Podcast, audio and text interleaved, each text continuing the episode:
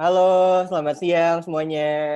Siang. Oke, okay. anyway, welcome back to HRD Podcast. Um, hari ini, um, mungkin kalau misalkan kalian follow-follow kita di Instagram, itu kita juga sebenarnya udah lumayan sounding sama ada satu topik yang mau kita bahas hari ini, yaitu tentang uh, continuing higher level education atau specifically untuk master's degree.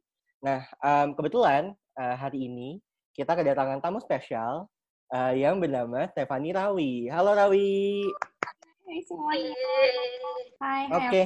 Uh, nah, um, mungkin kalau misalkan kalian belum tahu um, Rawi ini siapa, itu kebangetan sih sebenarnya. Kalian bisa cek aja di linknya Rawi atau di Instagramnya Rawi juga. Tapi mungkin introduction sedikit dari kita. Sebenarnya gue, dia, dan Rere ini udah kenal Rawi udah lama banget sih dari satu organisasi X di kampus um, dan kita udah lumayan uh, deketnya lah deketnya lumayan intens ya karena pernah satu project bareng juga. Hmm. dan um, kita been through a lot juga di satu organisasi itu nggak cuma satu periodically waktu aja. Uh, dan mungkin terakhir sebenarnya gue kayaknya kontak-kontakan sama lo pas lo skripsian ya Rawi kayak lo nanya reaksi-reaksi kimia gitu terus gue kayak ya banget. Gue kayak oke okay, gue bantu bisanya gue tapi um, itu sih paling last point uh, kontak poinnya sama Rawi gitu. Kalau Rere sama dia gimana waktu ketemu Rawi itu gimana uh, seperti apa uh, eventnya? First time working di ISEC buat gue itu kerja di project Greatest Oh, kok Greatest Children? Sorry, Children of Tomorrow. Beda project. Beda project. itu project kedua. kerja di Children of Tomorrow, First Exposure, dan First Exposure sama Kavani gitu. Jadi, ya, yeah, she's the door to my awesome experience. Or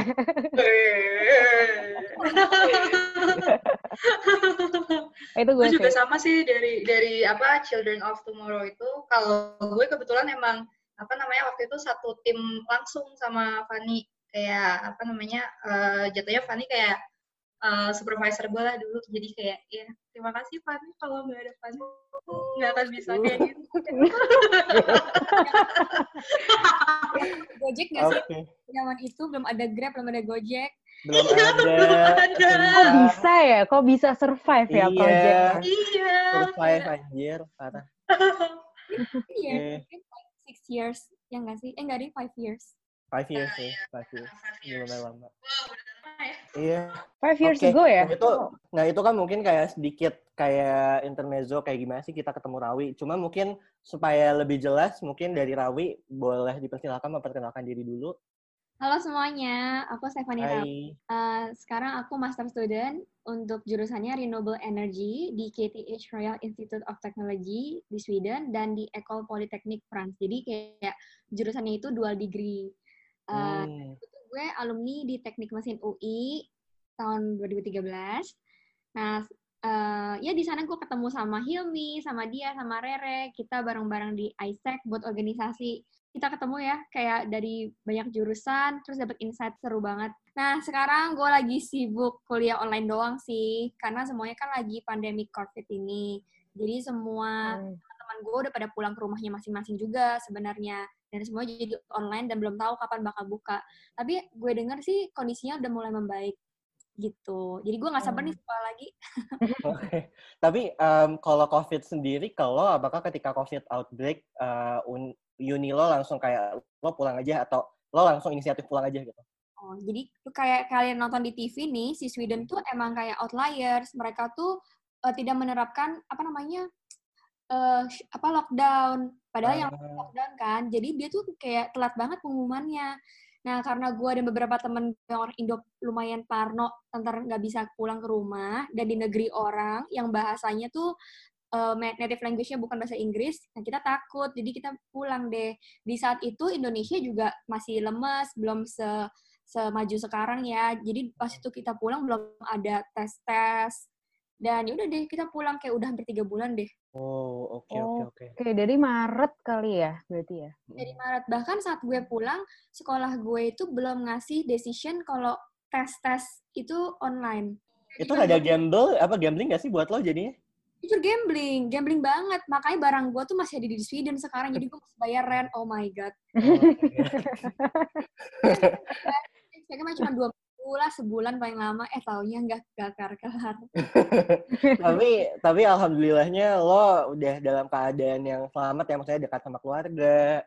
Ya. dan juga um, mungkin dari uni lo juga bisa akomodit lo dengan online distance learning juga. Jadi mungkin um, ya semoga terbantu sih dengan effort-effort dari masing-masing pihaknya juga. Nah, yes.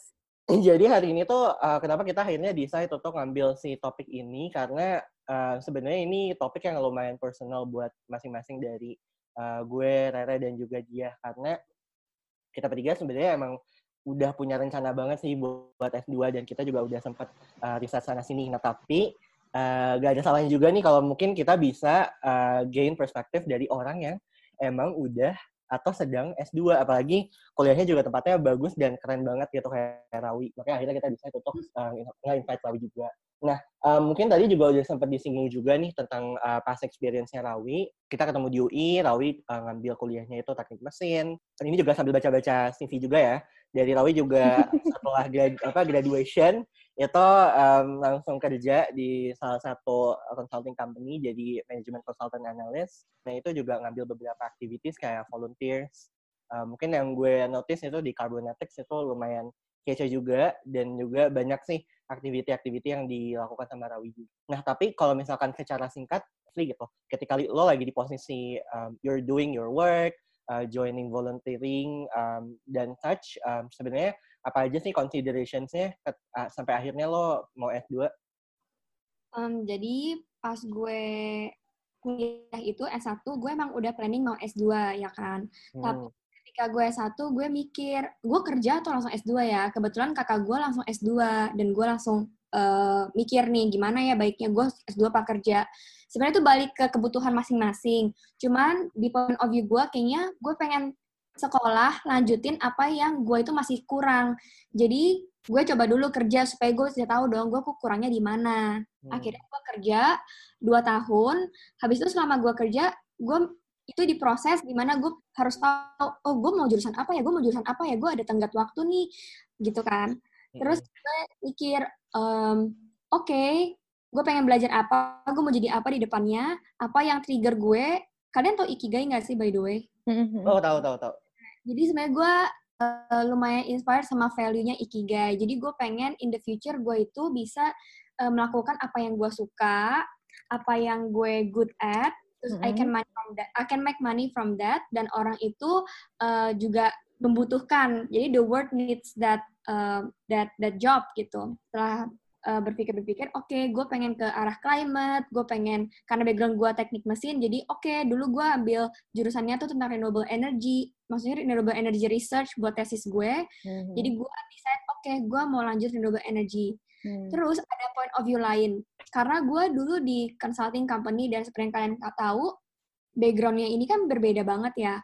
Terus gue tuh uh, pada satu titik gue kayak mikir, oh what makes me different with the other analysts? Jadi gue mikir, hmm. apakah gue punya poin lebih yang specialized di diri gue? Hmm. Terus ya emang ada kalau di consulting firm mungkin ada karena nanti akan specialize di mana. Tapi ternyata dari refleksi diri itu gue kayak ngerasa gue nggak mau ah specialize di bidang-bidang bidang yang ada gitu sombong jadi kayak misalnya nih kalian mau masak kalian kan harus nyari yang chef dong kalian nggak bisa nyari business people buat memasak gitu hmm. Jadi ya gue pengen terus habis itu gue kayak nge-reflect bisa nggak ya gue belajar ini sendiri? Gitu. Jadi gue nggak usah kuliah jadi gue belajar sendiri aja bisa nggak sih? Kan nggak bisa ya guys. Kalau engineering oh. itu bener-bener yang technical banget. Jadi menurut gue walaupun banyak kursesnya di luar sana beda deh kalau misalnya kalian punya project kalian punya lingkup uh, dosen-dosen yang kece-kece maksudnya mereka pengalamannya banyak. Jadi menurut gue gue harus sekolah lagi gitu. Oke. okay. Oke okay. berarti kalau misalkan uh, salah satu considerationnya adalah bisa belajar sendiri atau enggak karena itu berarti jadi salah satu consideration lo bisa aja sebenarnya kalau belajar sendiri ya nggak usah masters gitu kalau menurut gue gitu sih dan seberapa hmm. dalam kalian mau belajar for example kalau gue mau hmm. belajar bahasa Prancis gue nggak harus kan ngambil bahasa Prancis uh, hmm. gue suka banget sama Prancis gue pengen tahu sejarahnya dan semua titik-titik asal muasalnya itu gue hmm. harus ngambil Prancis for example hmm. tapi enggak ya udah gue ambil tech course-nya juga it's enough gitu jadi sempat consider courses juga waktu itu. Kalau nggak salah nih Rere lagi rajin ya ikut coaching. Kalau Rere udah update soalnya di LinkedIn. lagi ikut courses apa lo update di LinkedIn ya Re? Iya, biar, biar apa amit-amit kan lagi pandemi kan jadi bisa langsung ya Oh gitu. gitu kan ya. I see, I see. lanjut ke balik lagi ke topik utama Oke, nggak mau jadi spotlight ya kak. Oke, Enggak. tapi kalau misalkan ngomongin uh, current your current life nih kak, uh, as a master student, kalau misalkan kita bandingin sama waktu lo jadi mahasiswa S1, jadi mahasiswa program sarjana, apa sih bedanya kalau di antara dua itu? Kalau gue tuh ngambil perspektif gue S1-nya di Indonesia dan S2-nya di luar negeri ya. Jadi Mm. kalian bisa lihat sendiri mungkin beda banget. Mungkin teman-teman yang S1-nya udah di luar negeri mirip-mirip lah ya. Kalau gue lihat dulu dari UI, ngebandingin tuh beda banget adalah di platformnya. Jadi itu tools-tools yang di-provide dari uni itu lumayan mature. Kayak Hmm. semua e-link itu nge-link sama Outlook kita, terus sama Canvas. Canvas itu kayak platform buat ngasih modul-modul, jadi semuanya bisa di-upload di sana. Hmm. Hmm. Itu dan itu nge-link sama sistem universitas. Jadi kita milih misalnya di Siak NG nih, kita ngambil mata nanti muncul di Canvas kita. Oh, Hmm. oh, integrated. Sistemnya udah lebih terintegrated. Ya, dan sebelum COVID-19 ini juga kita udah sering pakai Zoom karena kayak tadi gue bilang, gue kan dua master degree nih. Kadang ada yang nge-hostnya tuh dari universitas sebelah. Jadi gue Mm. eh, bisa join di Zoom. Jadi platformnya di sana platformnya udah mature banget. Oh, tapi double degree-nya itu SN lo di Sweden and ada kelas yang dari kampus satunya lagi itu cenderung memang online, long distance learning gitu ya. Sih, Hmm, ada. Oke. Kalau misalkan uh, day in a life as mahasiswa sarjana dan mahasiswa masters gitu ya. Um, kalau misalkan dulu kita ketika kita masih sarjana kan masih sarjana, masih S1 gitu, kadang-kadang kan kegiatannya nggak cuma belajar aja ya. How's how's the situation kalau misalkan ketika udah S2 sih? Oke. Kalau dari point of view gue, kalau Mhm. S2 lebih spesifik dan terarah ya as expected, lu kan pengen master, namanya juga master, lu pengen lebih dalam dong dalam suatu hal. Ya, Mhm. skill yang kalian bangun.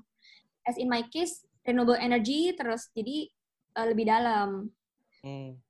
Oke. Dan menurut gue, nah ini bener-bener niat mau belajar lagi. Kayak misalnya Mm. kalian, nanti kan kalian udah udah bener-bener put an effort dari kerja, terus ke S2 lagi, itu kan put a lot of effort ya, gue tahu banget. Mhm. Mhm. Pas dapat itu, kalian lebih serius belajarnya. Dan buat the other students yang langsung sekolah, juga karena Mhm. menurut mereka ini terakhir mereka sekolah gitu. Maksudnya the last time mereka bakal sekolah kalau nggak PhD. Dan menurut Hmm. gue juga teman-temannya tidak memprioritaskan GPA sih. Mereka lebih, Wow. lebih ke gue lulus apa enggak. Terus kalau Hmm. bisa gue bisa lulus dengan nilai bagus ya Hmm. alhamdulillah. Tapi kalau. "Ya nggak apa-apa lah yang penting gue lulus gitu. Jadi Mhm. mereka point of view kayak gue ke sini gue mau belajar tentang solar misalnya. Ya udah gue fokusnya di solar untuk mata kuliah mata kuliah yang tidak begitu related ya gue pas aja udah bagus lah gitu loh. Hmm. Oh, oke. Jadi people Menarik. are so uh, prominent gitu ya, atau mungkin benar-benar kelihatan banget apa yang sebenarnya mereka pengen pelajarin aja gitu. Iya kalau dari point of view gue sih gitu sih. Hmm. Dan eh, sebenarnya is it's about how you make the most out of it kan sebenarnya. Gak matter jurusan kalian apa, tapi gimana kalian bisa dapat network dan bisa leverage apa yang kalian pengen belajar gitu Hmm. sih. Setiap orang tuh agendanya beda-beda banget. Oke, dan itu benar-benar kelihatan gitu ya. Tapi kalau misalkan dari jurusan lo sendiri kak sekarang, eh, tadi kan sempat mention solar, renewable energy. Kalau so far sekarang peminatannya mungkin itu ada apa aja sih? Kalau boleh jabarin sedikit. Kalau gue ya di renewable energy itu kita Mhm. kayak kalian tahu lah renewable energy kan ada solar, ada wind, Mhm. ada biomass. Mhm. Eh, gue sih lebih untuk detailnya gue lebih detail ke solar. Solar tuh Hmm. ada bawahnya lagi guys. Solar itu Hmm. ada yang di rumah-rumah, ada yang small scale, ada Hmm. juga yang besar kayak plan gitu. Hmm. Hmm. Cek Instagram gue, gue kemarin habis ke largest CSP plan. Oke. Oh, oke. Alright, alright. Largest plan of yang pakai solar. gitu. Jadi eh, di dalamnya sendiri tuh dalam banget, beda-beda. Dan Hmm. juga lagi kalau kalian mau ke wind, oke wind, wind ada offshore, ada onshore, beda banget loh onshore sama offshore. Jadi gitu sih contohnya.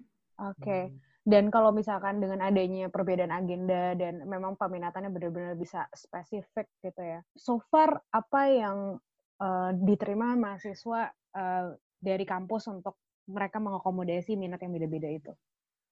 Kalau menurut gue sih dari program dan kursesnya sendiri itu udah beragam. Jadi kita ada mandatory courses yang hmm. memang semua murid di program itu harus ambil yang hmm. berdasarkan lah. Sama hmm.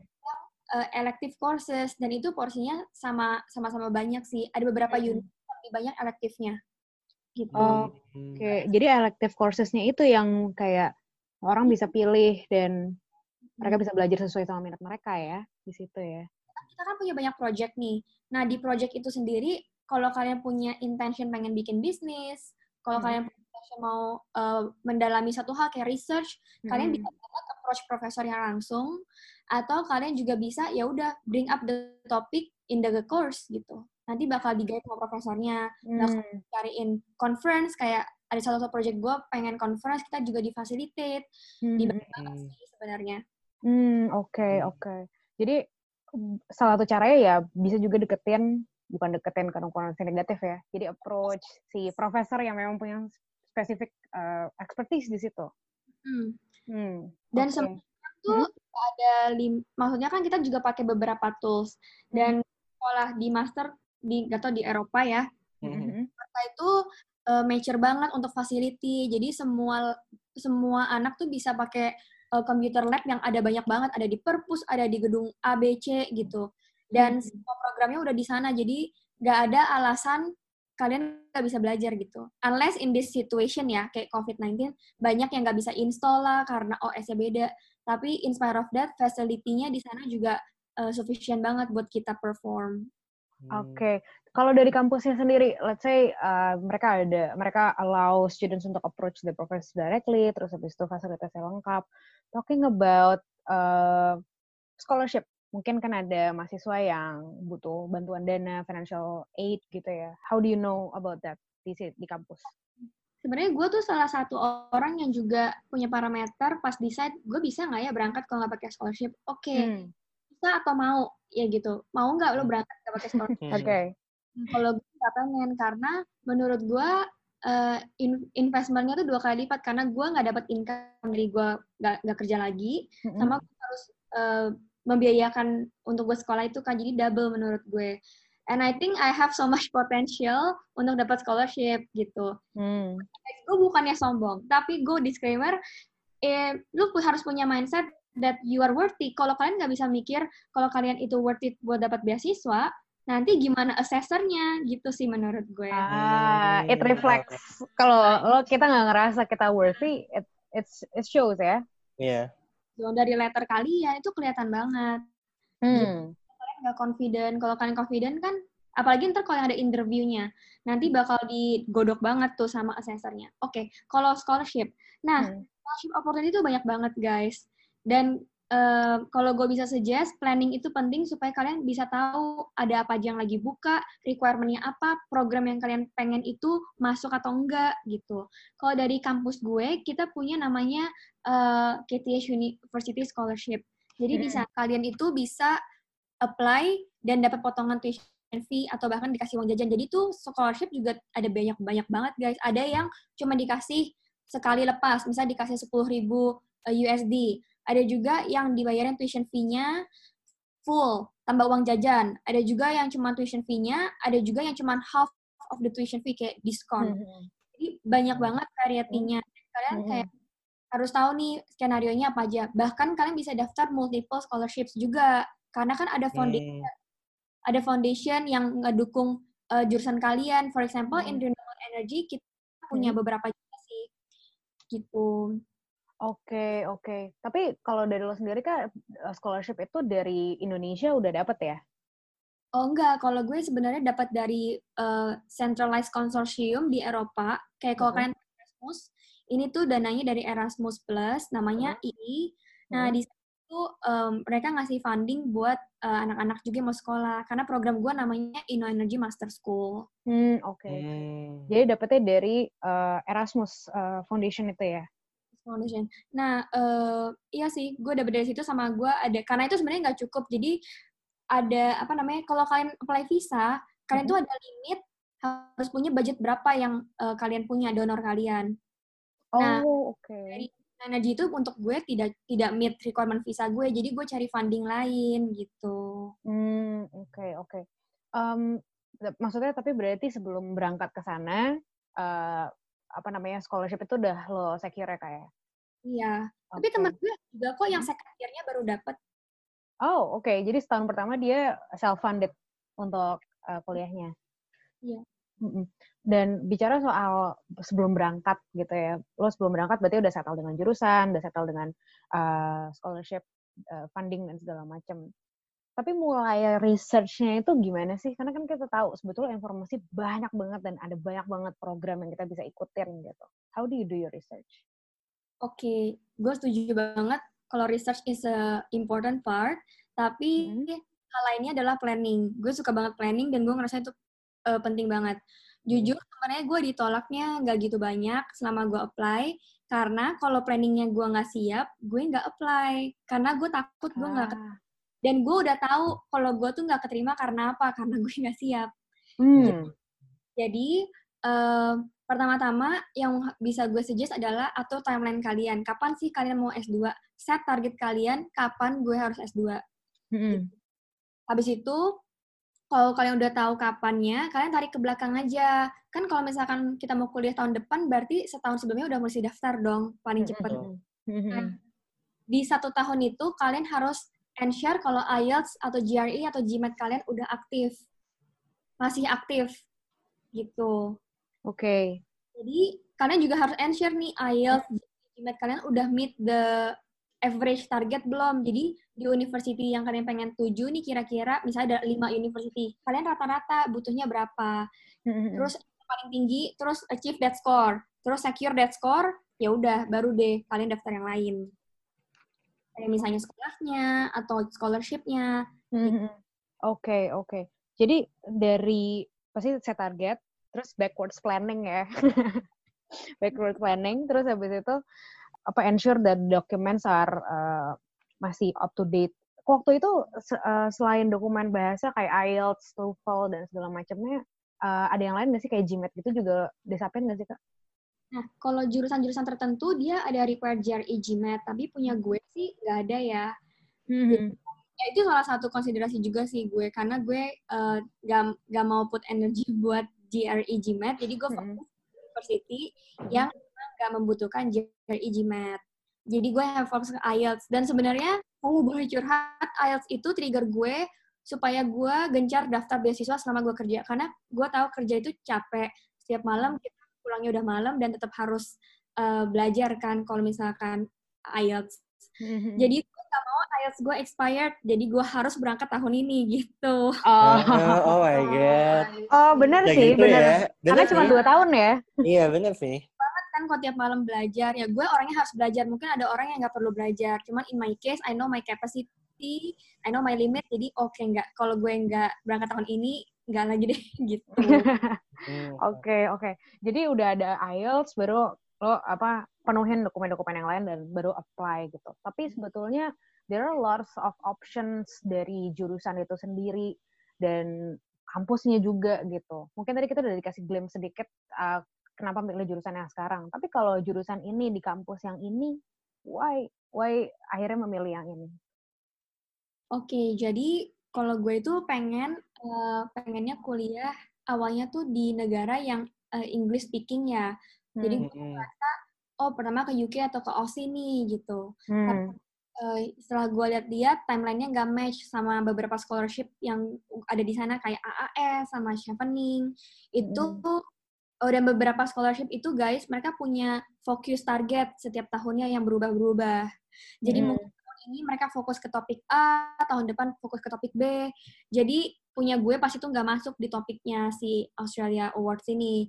Jadi timelinenya nggak pas dan gue harus pivot dong. Oke, gue tetap harus sekolah nih kalau nggak IELTS gue expired.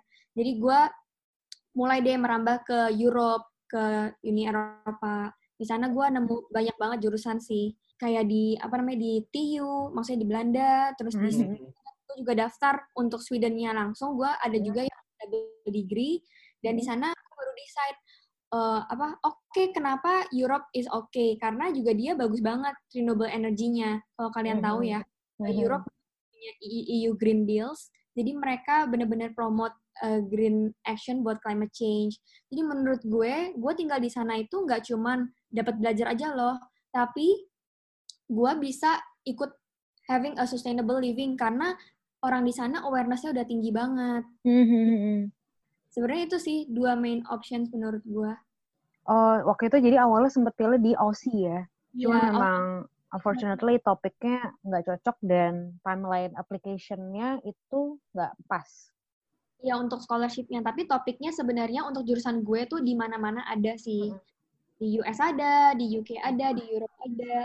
Oke, okay. uh, jadi optionnya sebenarnya cukup banyak ya nggak nggak hanya terbatas di dua kontinen itu ya di US pun ada mungkin di negara sesama Asia pun ada gitu yes cuman akhirnya dipilih ke kedua negara dan akhirnya pilih ke uh, Europe tapi yeah. kalau misalkan di Europe sendiri akhirnya di Sweden ada person ada reason lain nggak sih selain karena memang negaranya uh, udah aware sama uh, renewable energy jadi program gue itu sebenarnya ada empat university. Kita boleh milih dua. Nah, gue pertama pilih Sweden karena emang dia Nordic countries itu terkenal karena renewable energy sangat bagus. Oke. Okay. Contohnya uh, di Sweden itu mereka udah pakai biomass untuk hmm? listrik. Jadi sampahnya tuh udah jadi biomass semua. Jurusan yang gue tuju ini itu udah lama banget di sana, udah di tahun 2002-an, 2003-an mm. gitu. They are known as a country of innovation. Kalian tahu kayak Scania, IKEA, mm-hmm Ya. Hmm. ya kan? Itu dari sana. Dan itu gue setuju banget. Di kampus gue ada namanya KTH Innovation hmm. yang kayak inkubator bisnis gitu. Jadi setiap tahunnya kalau misalnya kalian punya idea atau apa pun kalian butuh mentorship, kan tinggal request a meeting aja sama mentornya. Hmm. hmm. Oke, okay. interesting, very very interesting. Dan uh, apa namanya kalau sekarang kan berarti juga double degree ya kayak, oh ya? Yang di other degree-nya is? The other degree-nya, uh, double, double degree-nya itu sebenarnya karena uh -huh. beda universitas. Kalau di Sweden kan uh, punya, jadi kayak apa ya namanya? Misalkan di sini ST sama di Singapura gitu. Hmm. ST, BN gitu. Oh, oke. Hmm, oke, oke, oke. Oke, tapi itu program yang dikasih oleh kampus KTH-nya ya. ya. Oh ya, ada consideration lain. Gue tuh -hmm. pengen kuliah dua tahun, gak pengen setahun. Oh, kenapa tuh? Karena kan kadang ada orang yang mikir oh gue pengen nih setahun gitu. Jadi menurut gue ada dua reasons. Yang pertama uh, gue ini mungkin terakhir kali buat belajar lagi. Jadi ya udahlah dua tahun aja. Satu tahun tuh cepet banget gak sih? Kalau misalnya setahun nih apalagi gue habis kerja guys dan gue bakal balik ke engineering school gue megang kalkulator aja gue udah lupa cara mencet dan radian per degree gitu kan. Jadi gue buat kedap lagi tuh butuh waktu kayak dua bulan misalnya buat belajar lagi. Terus kalau habis itu tiba-tiba lo udah master thesis kayak lo tau lo taunya dari mana lo mau jurusan mau mau topik ini gitu.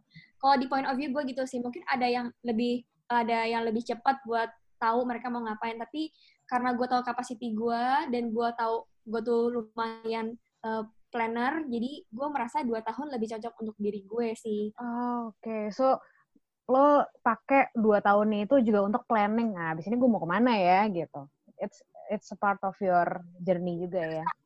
Benar-benar. Oke, oke. Okay. Lu ada yang mau ditanya nggak?